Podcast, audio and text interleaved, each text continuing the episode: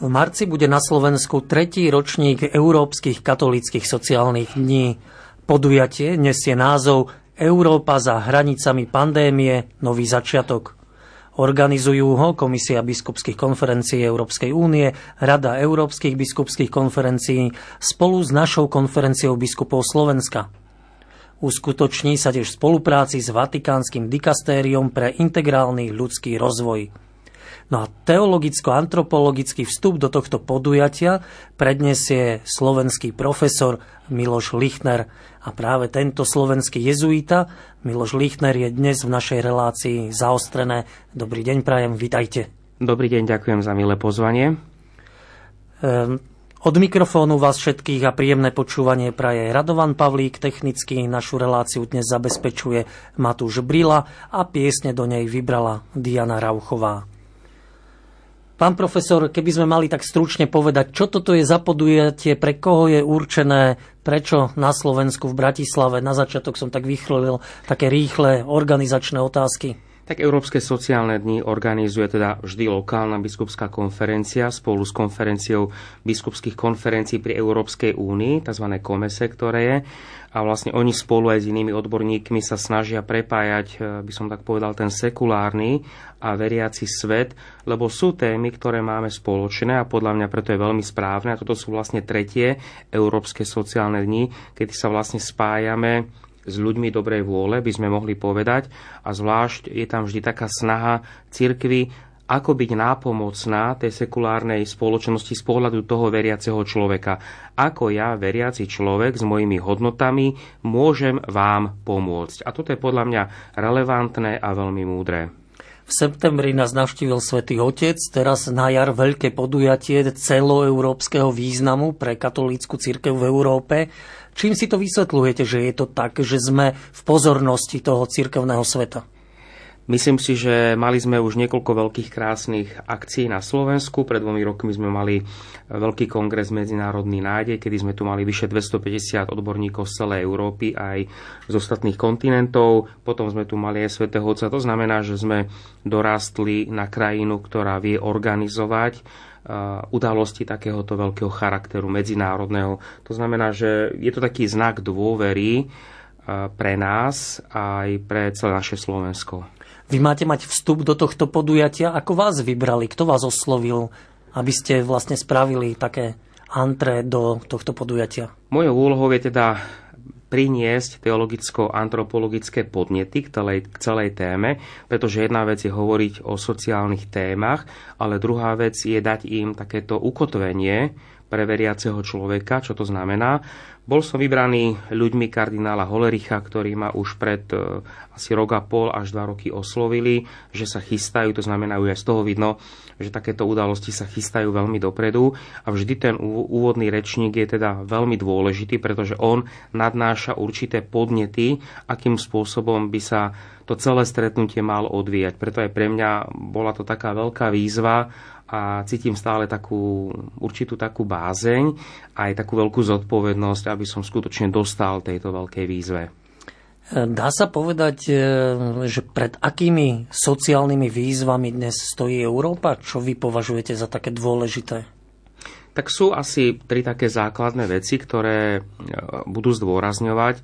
To znamená, to prvou je demografická situácia v Európe, ktorá je taká, aká je, a potom dôležitosť rodinného života. To je vlastne taká prvá vetva, ktorou sa budú uberať tieto európske sociálne dni. Po druhé sú to technologické a digitálne podnety, ktoré máme v súčasnej dobe. Vieme, že ten vývoj je veľmi rýchly, aj s pozitívnym, aj s negatívnym dopadom na život ľudí. A po tretie sú to vlastne ekologické podnety, ktoré sú tiež veľmi dôležité. Tieto zvlášť, pretože my ich väčšinou ako veriaci tak vnímame, povedzme, že cez stranu zelených alebo takto a myslíme si, že to sú tí neveriaci ľudia, ale my musíme vychádzať z toho základného, že Boh nám zveril planétu a je v našej starostlivosti, aby sme sa o túto planétu starali. A nájdeme takisto aj u cirkevných otcov, keď vykladajú knihu Genesis, hovoria veľmi často o zodpovednosti človeka pre to prostredie, v ktorom sa nachádza. A povedané dnešnou rečou, že prečo je tá téma ekológie taká dôležitá, Našou snahou ako teológov alebo aj veriacich ľudí vo všeobecnosti je odovzdať živú vieru novej nasledujúcej generácii. A z toho vyplýva druhý, podľa mňa takisto dôležitý krok, aby táto mladá generácia mala túto živú vieru, možnosť žiť na živej, nesplundrovanej planéte. Pretože vieme sami veľmi dobre, stačí, keď sa rozprávame s ľuďmi aj tu v Bratislave, na Slovensku, keď je povedzme znečistená rieka, ľudia nemôžu piť vodu a tak ďalej, nevieme nájsť viníka, niekto vypustí niečo do potoka, uhynú ryby. To znamená, že v takomto málom, ale vo svete aj vo veľkom, čo sa deje, že skutočne tá ekológia má ten dopad na tých ľudí, ktorí potom povedzme sú odstavení, majú choroby a tak ďalej. To znamená, je našou starostlivosťou o to, aby tí ľudia mohli dôstojne žiť. To znamená, správne chápaná ekológia napríklad má skutočne kresťanský základ, že jednoducho nepoškodím svojho blížneho tým, že ja budem zle a nesprávne žiť. To je zaujímavé. Ja by som tiež patril do tej skupiny ľudí, ktorí ekológiu vnímajú cez ochrancov prírody, zvierat, a že čo vy hovoríte, že aby sme mali odovzdávať vieru tým nasledujúcim generáciám na našej planéte. No Svätý Otec ekológii venoval vlastne Laudato Si. Dá sa teda hovoriť aj v tejto súvislosti o ekológii, na niečo upozorniť? Myslím si, že áno, že je veľmi dôležité. Dobre, jedna vec je robiť určité veľké gestá, ktoré sú, ale viacerí odborníci, aj sám Svätý Otec častokrát spomína, že jedna vec, keď sa podnikajú veľké sociálne aktivity, ktoré ale v konečnom dôsledku môžu spôsobiť to, že jednotlivec si povie, veď sa niečo robí a tým pádom nebude on nič robiť. To znamená, Svätý Otec veľmi chce, aby každý človek pochopil jasne svoje miesto a urobil to málo, čo môže. Zoberme si napríklad, keď si zoberieme skládky, ktoré tam sú častokrát sa vyhadzujú aj nevhodné chemicky závadné veci. To všetko potom preteká do pitnej vody. Niekto tú pitnú vodu pije. To sú naši veriaci, ktorí ju pijú, alebo neveriaci. To znamená, že toto všetko je veľmi prepojené, že veriaci človek musí byť zodpovedným človekom. Jednoducho, že sa starám a myslím na toho druhého človeka, aby aj ten druhý človek, že ochrana ľudského života nie je len pred narodením, ale pokračuje aj po narodení, až po dôstojné ukončenie života. To znamená, že ide o celostnú ochranu ľudského života. Z toho, čo hovoríte, vyplýva, že dôležitá je solidarita alebo bratstvo, po ktorom volá Svätý Otec. Solidarita je pojem, ktorý nachádzame už v latinskej patristike u cirkevných otcov. Napríklad v mnohých homíliach Svätý Augustín spomína našu duchovnú solidaritu s Adamom, to je to negatívne, čo keď hovoríme o dedičnom hriechu, a hovorí o duchovnej novej solidarite s Kristom, kedy utvárame duchovné spojenie s Kristom, to je to, čo nazývame cirkev. To znamená, slovo solidarita nie je akési socialistické alebo komunistické nové slovo. Slovo solidarita je pojem, ktorý nachádzame už v období raného kresťanstva. Ja som si v Laudato Si našiel jeden taký výrok, že nečelíme dvom samostatným krízam, jednej environmentálnej a druhej sociálnej, ale je to komplexná kríza, ktorá má vlastne dve roviny, sociálnu a environmentálnu. To je pravdou, môžeme povedať, že vždy to vychádza z ľudského srdca. Keď si zoberieme Augustínovo veľké dielo o Božom štáte, tak máme vlastne ten Boží štát a vlastne delenie podľa Augustína prechádza v ľudskom srdci. Kristus v evanjeliách tiež častokrát hovorí, že z ľudského srdca vychádzajú krádeže, záviste, túžby po vražde a tak ďalej, tie zlá, korupcia a tak ďalej ako celosvetový problém, to všetko má dopad na život bezbranných, chudobných ľudí a cirkev sa vždy zastávala chudobného, bezbranného človeka. Už v Starom zákone máme nariadenia, ktoré nariadujú, Boh nariaduje ochraňovať sirotu a vdovu. A touto sirotou a vdovou pre nás je každý bezbranný človek, ktorý sa nevie dovolať spravodlivosti, a je preto veľmi dôležité, aby sme sa ho zastali. A tuto musíme povedať ešte druhú vec, ktorej niekedy trošku podľahli aj naši niektorí veriaci. Za komunizmu kňazi boli častokrát posielaní do väzenia, keď mimo kostola sa venovali povedzme mládeži, ministrantom. Akákoľvek duchovná aktivita mimo kostola bola vnímaná ako zločin proti štátu. Chceli, aby kňaz bol len uzatvorený len na povedané len na tie liturgické prejavy v kostole. A aj tam nič viac, len vyslúžiť sviatosti. Ale toto nikdy nebolo kresťanské a je veľmi nesprávne, ak by sme prijali túto komunistickú mentalitu, to znamená, že kňaz je len ten, aby vysluhoval sviatosti a nič viac. Nikdy to tak nebolo. Veď si zoberme už apoštoli, ktorí si vyvolili diakonov, aby sa starali o chudobných. Pavol, ktorý robil zbierky peňazí pre chudobných v Jeruzaleme. Všade vidíme tento sociálny dopad, toto sociálne prepojenie. A rád by som spomenul jedného známeho sociológa amerického, Rodney Starka, ktorý sa venoval tomuto aspektu sociálnej angažovanosti kresťanov v prvom tisícročí a veľmi jasne zdôrazňuje, že úspechu evangelizácie, samozrejme je to Božie požehnanie, ale veľmi napomáhalo evangelizácii angažovanosť kresťanov, ktorí počas veľkých epidémií alebo iných ťažkostí, ktorým čelila vtedajšia spoločnosť, pomáhali nielen svojim, ale pomáhali aj iným. Ako nás aj Kristus tomu vyzýva, aby sme nemilovali len tých, ktorí nás milujú, ale aby sme dobre robili všetkým ľuďom. Takže jednoducho toto veľmi, lebo ľudia to videli a pýtali sa, prečo sa vy takto správate dobre k nám.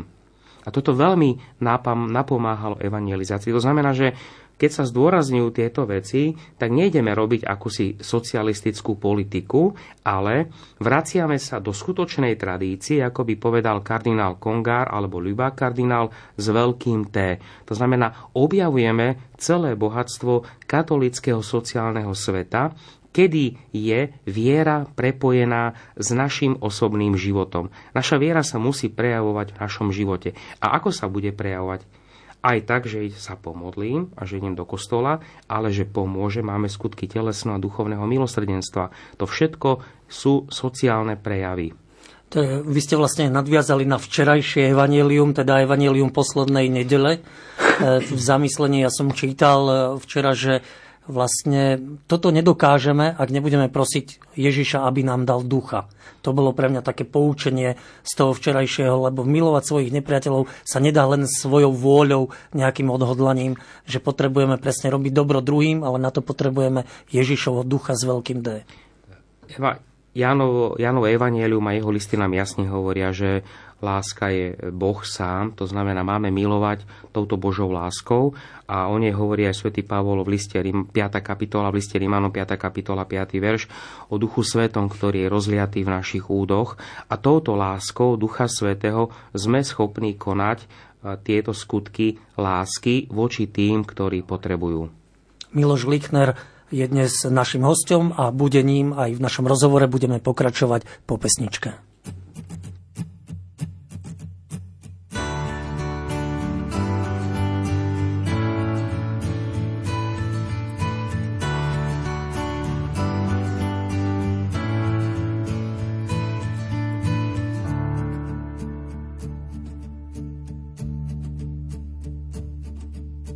Možno, že nemáš na chlieb, možno máš chleba dosť.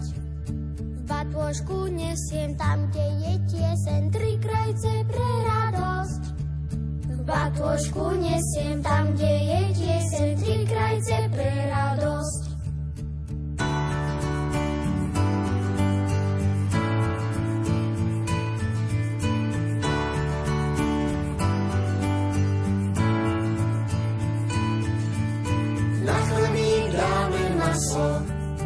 Na maslo sladký med dáme, keď máme, aj zaspievame. Najlepšie teraz hneď dáme, keď máme, aj zaspievame. Najlepšie teraz hneď.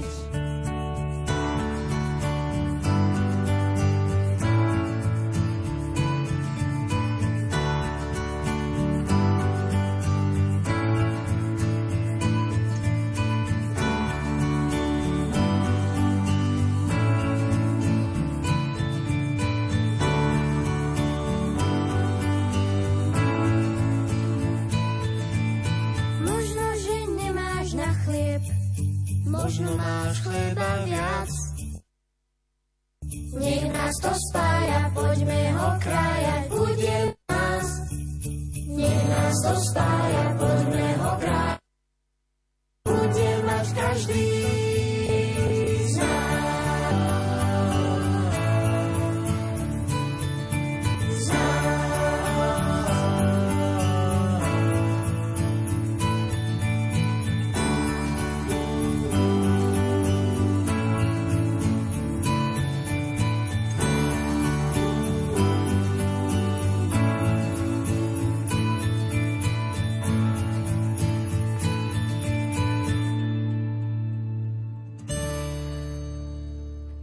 V tom prvom stupe sme s pánom profesorom Lichnerom hovorili o ekologickej kríze, ktorá je jedna z tém Európskych sociálnych katolíckych dní, ktoré budú o 3 týždne tu v Bratislave.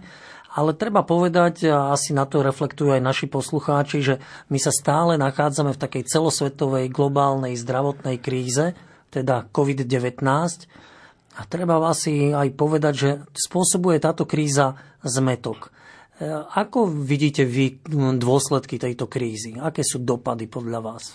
Najskôr si môžeme povedať, že to, čo zažívame, môžeme to vnímať ako krízu, alebo to môžeme vnímať ako výzvu. A športovci to tak majú, že má pred sebou niečo veľké, tak buď to prekoná, alebo to neprekoná.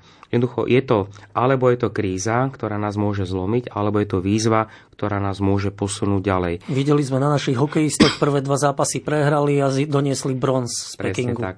Takže nie je to ani prvý, ani posledný krát, čo cirkev čelí kríze v histórii cirkvi.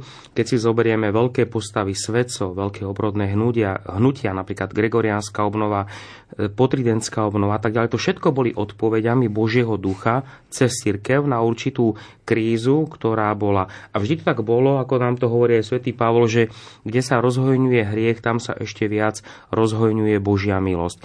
A teda zažívame jednu z mnohých kríz. Netreba z toho hneď čítať tie apokalyptické prejavy, ktoré sa nám teraz šíria na Slovensku, pretože je síce pravdou, že žijeme poslednú hodinu eschatologickú, ale to už tvrtil svätý Augustín, že táto hodina je dlhšia ako čokoľvek bolo predtým. To znamená, že ten koniec sveta môže nastať aj v polovici tejto relácie, ale o 1000 rokov my nevieme. Jednoducho, ale treba žiť tak, nie že aby sme hľadali, že kedy bude, ale že keby nastal teraz, aby sme boli pripravení. Táto kríza niektorých ľudí zaskočila, niektorých nie, ukázala aj veľa toho krásneho, veľa obetavosti, ukázala samozrejme aj veľa takého ľudského slabého v ľuďoch, ale práve myslím si, že bolo možné a viacerí z nás sme to tak aj pekne skonštatovali, že sme mali možnosť vidieť to veľké Božie pôsobenie cez tieto ťažké krízové obdobia. Je možné, že tá kríza aj urýchlila určité procesy, ktoré sú aj teraz na nás, aby sme opätovne s ľuďmi kráčali ďalej a hľadali nové odpovede, pretože keď človek vychádza z určitej krízy, tak potrebuje sám sebe nájsť takú určitú odpoveď, ktorou zadefinuje alebo uchopí to, čo prežil, do určitej duchovnej skúsenosti. Pardon. Toto napríklad môžeme vidieť na príklade svätého Augustína, ktorý napísal svoju knihu Vyznaní o svojom živote s touto spätnou skúsenosťou, že on to najskôr zažil a potom, keď to spätne reflektoval, tak tam videl jasné Božie pôsobenie a túto svoju skúsenosť opísal slovníkom svätého písma. A my sme pozvaní k takejto podobnej veci ako svätý Augustín, aby sme spätne videli ten náš život, aj tie naše zlíhania, aj tie naše pekné veci, aby sme tam videli tú Božiu niť, Božieho požehnania a aby sme dokázali túto našu skúsenosť opísať slovníkom, z ktorého bude cítiť, že sme veriaci ľudia, ktorí vnímajú a cítia Boha, ktorý kráča s nimi. Dá sa čítať v médiách alebo počuť, že svet po covide nebude taký istý, ako bol pred covidom. Čiže ten covid zatriasol takými našimi istotami, aj osobnými, ale aj spoločenskými, ekonomickými, myslím si, že aj politickými. Čiže dá sa to tak povedať, že sme stratili istoty, ktoré sme mali ešte pred 2 rokmi? Asi sme stratili to, čo už bolo asi na čase, aby sa stratilo.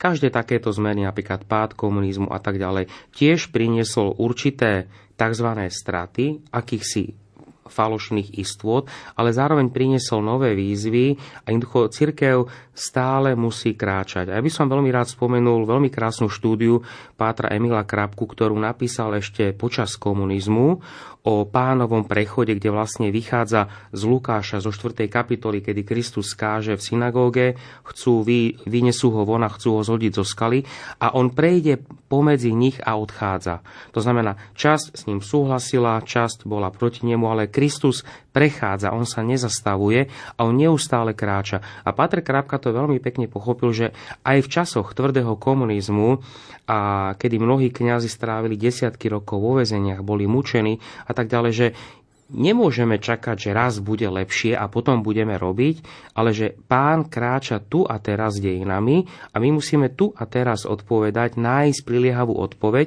A preto napríklad boli takí, ktorí povedali, že dobre, my počkáme, kým padne komunizmus a potom začneme prijímať do rehole, do seminárov alebo takto. No samozrejme, že aj stihli zomrieť. Padre Krapka rozbehol Inštitút Sv. Alojza, rozbehli sa tajné vysviacky, celá podzemná cirkev, ktorá fungovala v týchto ťažkých podmienkach. To znamená, že táto krízová situácia sa stala výzvou a oni kráčali za Kristom, ktorý kráčal spolu s nimi a zacítili potom Božie požehnanie. To znamená, toto je pre nás taký spôsob, pretože my sme niekedy tak pokúšaní uzatvoriť sa do akejsi fiktívnej minulosti, najlepšie do 19. storočia, aj s nejakými šatmi a spôsobmi prejavu, ale toto proste nie je spôsob života. Kresťanstvo vždy kráčalo a vyvíjalo sa. Toto máme aj v prípade tohto, máme napríklad Vincenta Lerinského, ktorý v svojom známej diele Komonitorium, kde nám hovorí, zanechal dve pravidlá o dogme. Prvé hovorí, že treba prieť ako dogmu to, čo bolo vždy všade a všetkými verené, to je taký trošku statický pohľad. A druhý pohľad potom dáva, že vývoj vo viere, v dogme je možný v zmysle takom, ako sa povedzme z dieťaťa stáva dospelý človek. To znamená, že nemáme tam iného človeka, nemáme tam strom, ale z dieťaťa vychádza ten istý človek. To znamená, že je tu istý vývoj, ktorý je. Takisto vieme, že liturgia sa vyvíjala a tak ďalej. To znamená, toto je vývoj, je určitou nosnou teologickou kategóriou, ktorú musíme uchopiť, pretože Kristus prechádza tu a teraz Európou, Slovenskom a buď sa zatvoríme do akýchsi prefabrikovaných istôt, ale Kristus bude prechádzať a pôjde ďalej a my ostaneme bez neho. Alebo pôjdeme za ním a budeme hľadať odpovede pre súčasnú dobu. To je to skúmanie znamení čias, o ktorom bol aj Druhý Vatikánsky koncil? Áno, nie len Druhý Vatikánsky koncil, ale aj ostatné koncily a sám Kristus, ktorý nás k tomu pozýva, aby sme sa naučili čítať znamenia čias a na základe týchto znamení čias, aby sme našli tu a teraz adekvátnu odpoveď pre novú generáciu, ale odpoveď, ktorá bude v línii predchádzajúcej 2000-ročnej tradície. Toto je veľmi dôležité, že cirkev vždy jedným očkom pozerala na Sväté písmo, čítané a interpretované vo veľkej tradícii a druhým okom pozerala na súčasný svet, aby dala priliehavú odpoveď, ktorej ľudia rozumejú, ale odpoveď, ktorá bude v línii s predchádzajúcou tradíciou.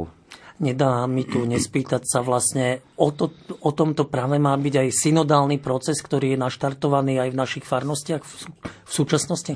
Je to áno, je to o tom, je to vlastne synódos ako kráčanie spolu, ako keď Kristus kráčal s učeníkmi a počúval ich a vysvetľoval im veci a myslím si, že my si musíme uvedomiť takisto, že synodalita je veľký koncept orientálnych a ortodoxných cirkví, kde je doteraz platná a v našej latinskej cirkvi bola počas prvého 1000-ročia bežná synodalita. Prečo sa potom vytratila? Ja to osobne ako teológ interpretujem zápasom o investitúru, to znamená, to máme 10. až zhruba do 14. storočia, cez 400 rokov, kedy cirkev zápasila o slobodu pred dobovými oligarchami, ktorí chceli dosadzovať za biskupov a cirkevných hodnostárov svojich ľudí.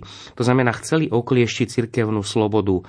Pretože v rávnej cirkvi laici sa zúčastňovali života cirkvi, ale postupom času títo oligarchovia vytláčali bežných laikov a začali sa stávať na ich miesto. Takže jednoducho cirkev potrebovala vytláčiť týchto oligarchov 10. a 14. storočia s ich nezdravým zasahovaním do slobody cirkvi, aby cirkev bola oddelená od týchto oligarchov, aby mohla slobodne si voliť pápeža a biskupov. To znamená, preto aj tá synodalita v tomto období bola veľmi utlmená, pretože cirkev musela riešiť tento zápas o vnútornú slobodu.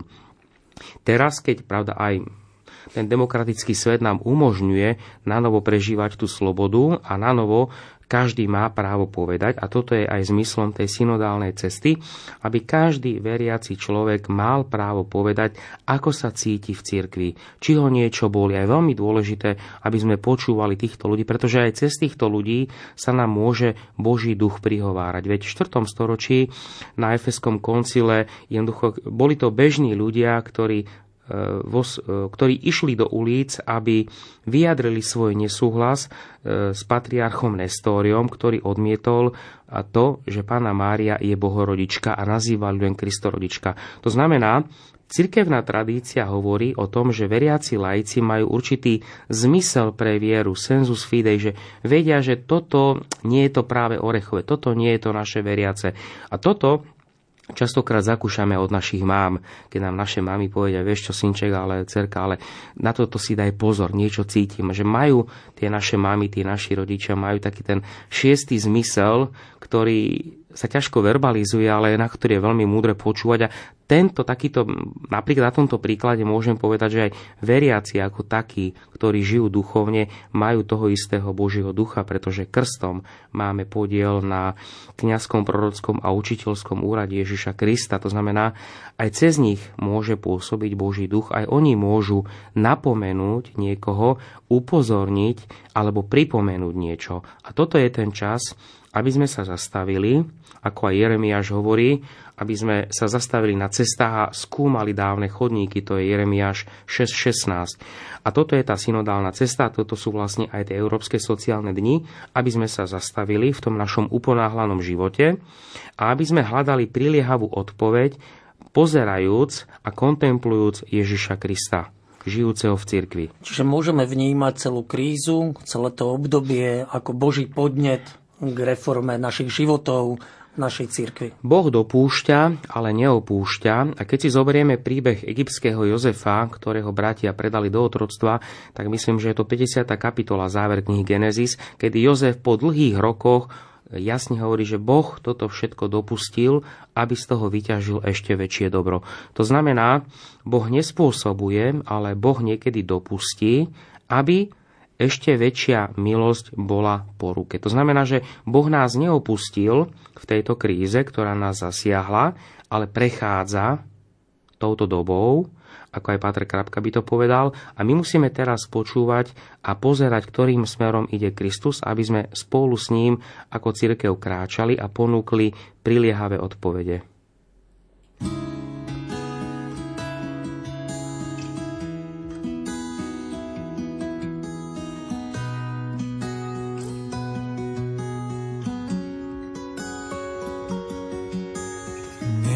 Stáva, nezomdlieva ten, čo stvoril nebo, celú zem. Kto je mu podobný, dáva silu, rozhojňuje moc, bezmocným dáva udatnosť. Hospodin, nebesia sú dielom jeho rúk, nie je ho možné vystihnúť. Kto je mu podobný? Stoj, ja pôjdem ďalej, lebo v ňom mám silu kráčať novým dňom. Z ťa orol poletí, áno, viem, nezačínaš konať, kým poctím ťa vlastným čakaním, v pýche zlomený. Áno, ja rád budem prvý z posledných, ak mojou silou budeš ty, sviecou mojej tmy.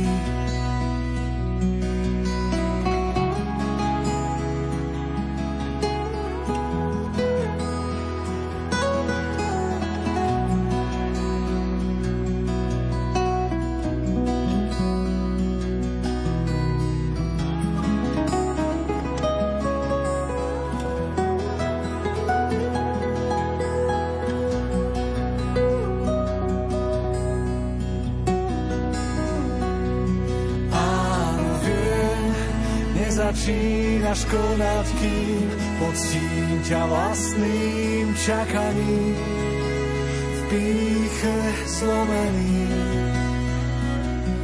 Áno, ja budem prvý z posledných, ak mojou silou budeš ty, sviecou mojej tmy. Áno, viem, lež do nádob hlinený, svätý olej premení, pečať spasený.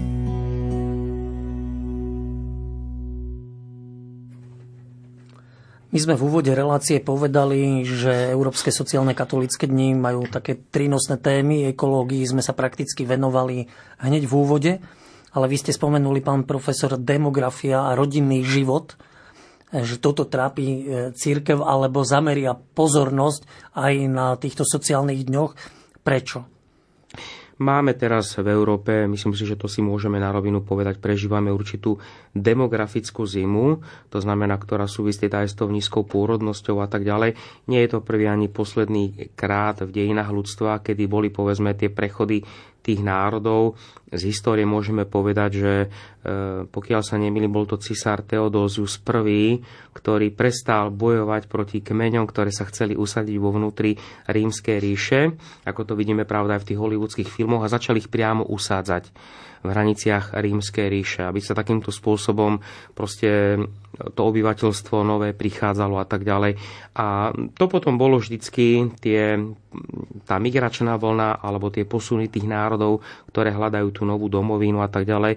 A Európa je teraz v takej tej demografickej zime, takže toto je tiež taká tá odpoveď na to, alebo chce pokus hľadať odpoveď na to, že prečo je tu tá demografická zima a ako by sme ju mohli priliehavo vyriešiť. A myslím si, že tuto predovšetkým by som rád zdôraznil to slovo toho kongresu, ktorý sme tu mali pred 2 rokmi, slovo nádej.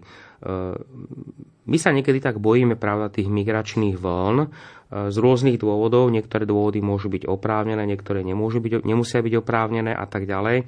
A Svätý Otec vždycky necháva politikom voľnú ruku na to, aby jasne povedali, že koľko ktorá krajina môže a nemôže, zvládne a nezvládne a tak ďalej. Ale druhá vec je určitá taká evanjeliová otvorenosť, pretože apoštolov bolo 12 a za 300 rokov oni obrátili celú Rímsku ríšu, ktorá v roku 312-313 sa stala teda kresťanskou ríšou. To znamená, že ten imigrant môže byť kresťan, alebo nemusí byť kresťan. Ak je kresťan, tak máme určité spoločné hodnoty, aj keď prichádza, povedzme, z inej kultúry, ale spolu sme členmi tej istej Kristovej cirkvi. Ak nezdieľa s nami, povedzme, tie hodnoty alebo vieru, tak je to možnosť tomuto človekovi vydať svedectvo o našej viere a cez nás Boh ho môže zasiahnuť a tento človek sa môže stať veriacím. Pretože takto sa to vždycky dialo. To znamená, že problém nie je v tom migrantovi, ale problém je v nás, či my máme dostatočne živú vieru, ktorou toho prichádzajúceho človeka oslovíme do tej miery a umožníme Bohu, aby ho zasiahol, aby sa tento človek stal veriacím. Takže toto je asi taká, povedzme, určitá vec, o ktorej hovorí Svätý Otec, a ďalšie veci predovšetkým zdôrazňujú mnohí jeho ľudia, povedzme aj otec arcibiskup v Košiciach Cyril Vasil veľmi pekne raz zdôraznil pred viacerými rokmi, že aby sme sa zamýšľali aj nad tým a urobili s politikmi všetko preto, aby títo ľudia z iných krajín nemuseli utekať. Lebo povedzme, zažil som to, keď je človek v Ázii a vidí skutočnú tú biedu tých ľudí, ktorú majú nedostatok pitnej vody. To, že my si napríklad neuvedomujeme, že u nás pustíme kohútik tu v Bratislave a mi teče pitná voda. Otočím druhý kohútik a mám teplú vodu. Otočím tretí kohútik a mám v byte teplo. Ale toto pomaly v 2/3 sveta nie je bežná situácia. Ľudia nemajú prístup k čistej pitnej vode a tak ďalej. To znamená, že tí ľudia skutočne urobí niečo pre tých ľudí, aby nemuseli utekať, ale zároveň, aby títo ľudia, keby aj niekde sa chceli presťahovať, aby mali dôstojné možnosti ísť niekde inde. Veď koľko Slovákov začiatkom 20. storočia bolo vo Francúzsku vyše 100 000 Slovákov. Koľko Slovákov sme mali v Amerike, v Kanade, veď Cleveland bolo voľakedy najväčšie slovenské mesto na svete. To znamená, že tie migračné vlny boli vždy. A tomu nezabránime. Otázka znie, že ako sa k tomu postavíme ako veriaci ľudia, či dokážeme týmto ľuďom pomôcť takým alebo iným spôsobom a či ich dokážeme osloviť našim životom ako veriaci ľudia. A samozrejme, druhou témou veľmi dôležitou je rodina, pretože rodina je tou základnou bunkou, to aj komunisti prevzali od cirkvi a zdôrazňovali, ale odozdávanie viery, to všetko začína v rodine. Rodičia sú prvými odozdávateľmi viery. To znamená, že toto je veľmi dôležité si uvedomiť silu a zodpovednosť rodiny, ako svätý Ján Chrysostom Ján Zlatoustý to nazýval ako základnú bunku cirkvi. To je tá domáca cirkev. Veď v prvej cirkvi sa ľudia schádzali po rodinách. To znamená, že my si musíme uvedomiť znovu tú dôležitosť tej rodiny, aj toho života, pretože deti sa učia rozprávať od svojich rodičov, takže počúvajú malé deti toho rodiča a potom povedia prvé hlásky pá, má, všetci sa tešia, keď povie bá. A takto sa dieťa učí od svojich rodičov rozprávať. A takto, môžeme povedať, funguje aj odovzdávanie viery.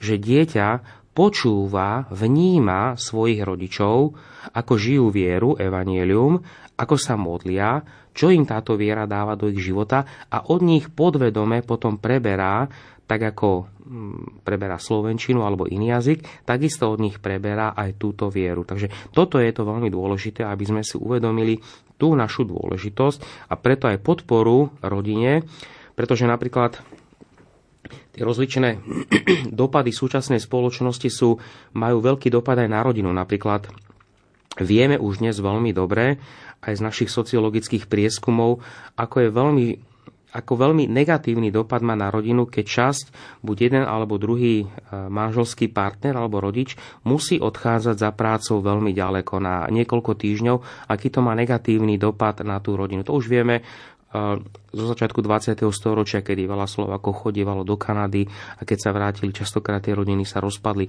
To isté zažívame v tej Európe teraz, že ako pomôcť týmto rodinám, ako im pomôcť aj po tej duchovnej stránke. Poprvé teda, že aby stále cítili tú podporu miestnej cirkvi, kdekoľvek prídu, ale zároveň, aby tie dopady takýchto ekonomických vývojových procesov boli čo najmiernejšie na tú rodinu. Takže toľko asi povedzme k tej rodine by sme mohli povedať. Možno ja by som sa vrátil trošku k tej migrácii. Svätý Otec má sen, aby Európa bola rodinou aj komunitou. Vidíme, vnímame to z médií, že ten sen o rodine je teraz opäť naštrbený vlastne na východe Európy. Že ako sa s tým vyrovnať, s tým hroziacím konfliktom vojenským, môžeme si povedať, že je to zatiaľ 2000 km od nás, že tá Európa dostáva opäť takúto trhlinu. Mali sme to na Balkáne, teraz je to východ.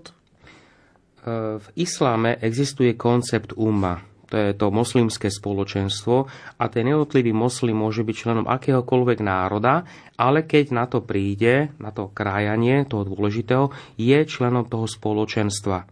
My sme členovia katolíckej cirkvi. Najskôr sme kresťania, až potom sme členmi jednotlivých národných štátov. Národné štáty vznikajú zhruba po francúzskej revolúcii a okrem veľa dobrého prinášajú trošku aj takéto, dovolím si povedať, aby ma dobre pochopili poslucháči, trošku toho aj toho negatívneho, že ty nie si náš.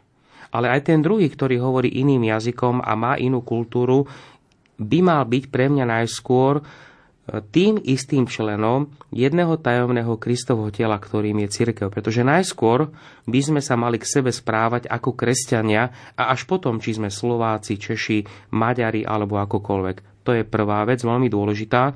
To spoločenstvo cirkvi, ktorá presahuje národy. Veď to je ten základný koncept, ktorý už svätý Augustín proti Donatistom, ktorí tvrdili, že cirkev je len v Afrike. On povedal, nie, cirkev je univerzálna. Všetci, či sú z Ázie, či sú z Afriky, či sú z Ameriky, my všetci sme členmi jednej Kristovej, jedného tela. My sme členmi jedného tela.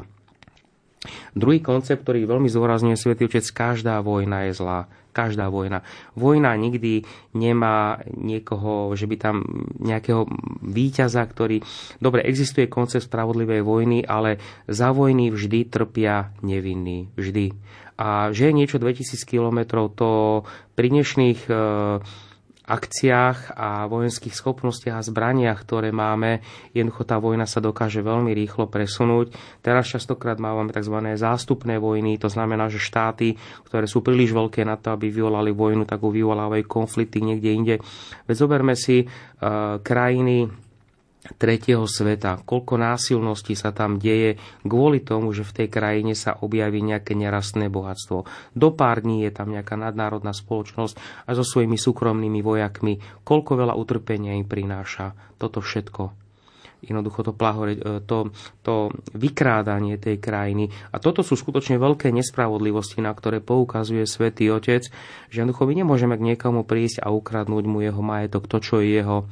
Lebo proste jedna vec je spoločné zdieľanie, ale druhá vec je aj to právo, aby tá krajina si sama narábala. To znamená, Svätý Otec jasne hovorí, že vojna je zlá. A treba, pokiaľ je kúsok dobrej vôle, treba hľadať určité riešenie. Samozrejme, že politici majú svoje názory, majú svoje hry, používajú koncepty, ktoré niektoré by sme mohli ešte ako kresťania akceptovať, niektoré koncepty nemôžeme ako kresťania akceptovať, ale to už je o politikoch, ale pre nás je veľmi dôležité, aby sme sa modlili, pretože nie naše slovo, ale Božia milosť môže zmeniť politika k lepšieho, že prežije určitú konverziu. To znamená skutočne teraz ten veľký priestor pre nás veriacich, aby sme skutočne klakli na kolená, vzali do ruky ruženec a aby sme sa modlili o mier.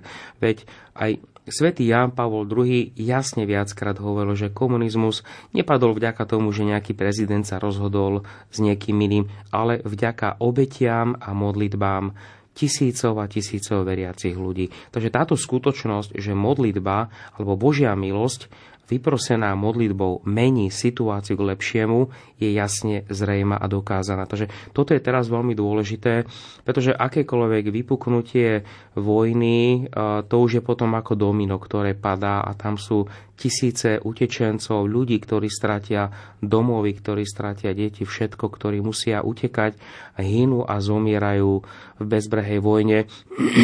My žijeme teraz v Európe už niekoľko desiatok rokov bez vojny, dobre, s výnimkou nešťastných situácií, ktorá bola na Balkáne, ale keď zoberieme druhú svetovú vojnu, že my sme v Európe situácii, obrazne povedané, kedy sme nezažili, čo to je vojna a kedy nikto nezomiera od hladu. Ale toto nie je bežné a normálne mimo hraníc Európy. A preto je veľmi dôležité, aby sme sa snažili, aby sme sa vyhli vojnovým konfliktom.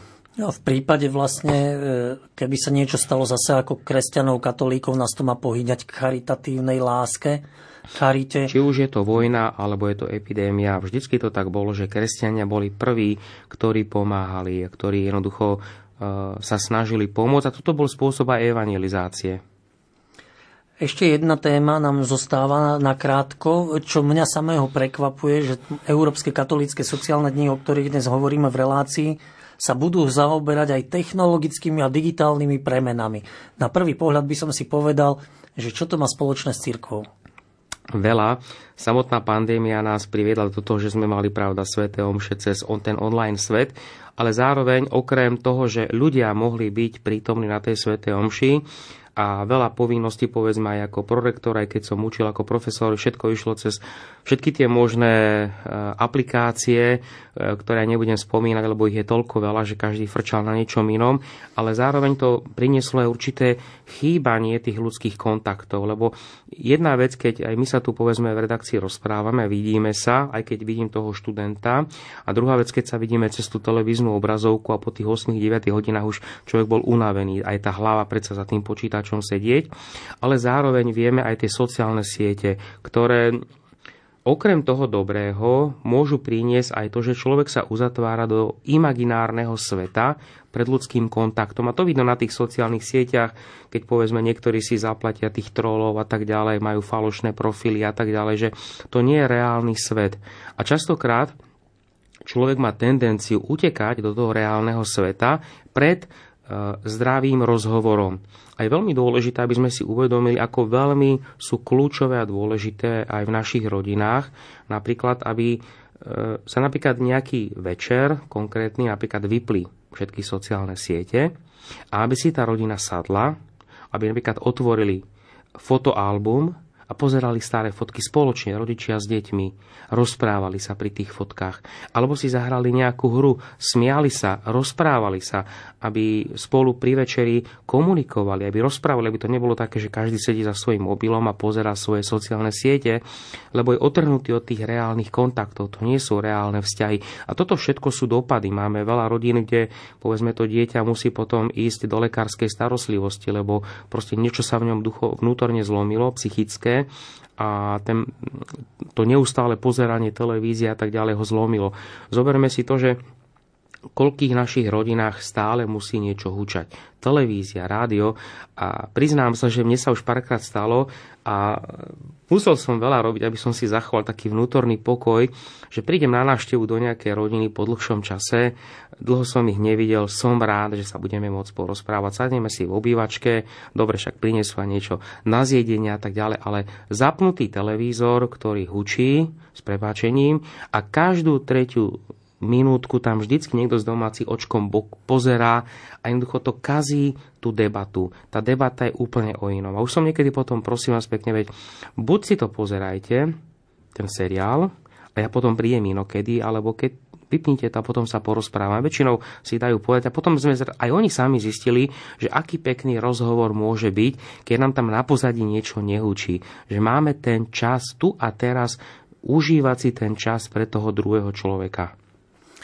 Pán profesor, vy čakáte nejaké výsledky, konkrétne výsledky? Môžu naši poslucháči čakať výsledky od týchto katolíckych sociálnych dní? Konkrétne výsledky môžeme mať v nejakej etičkárskej firme, kedy vymyslíme nejakú aplikáciu, vo všetkej úcte.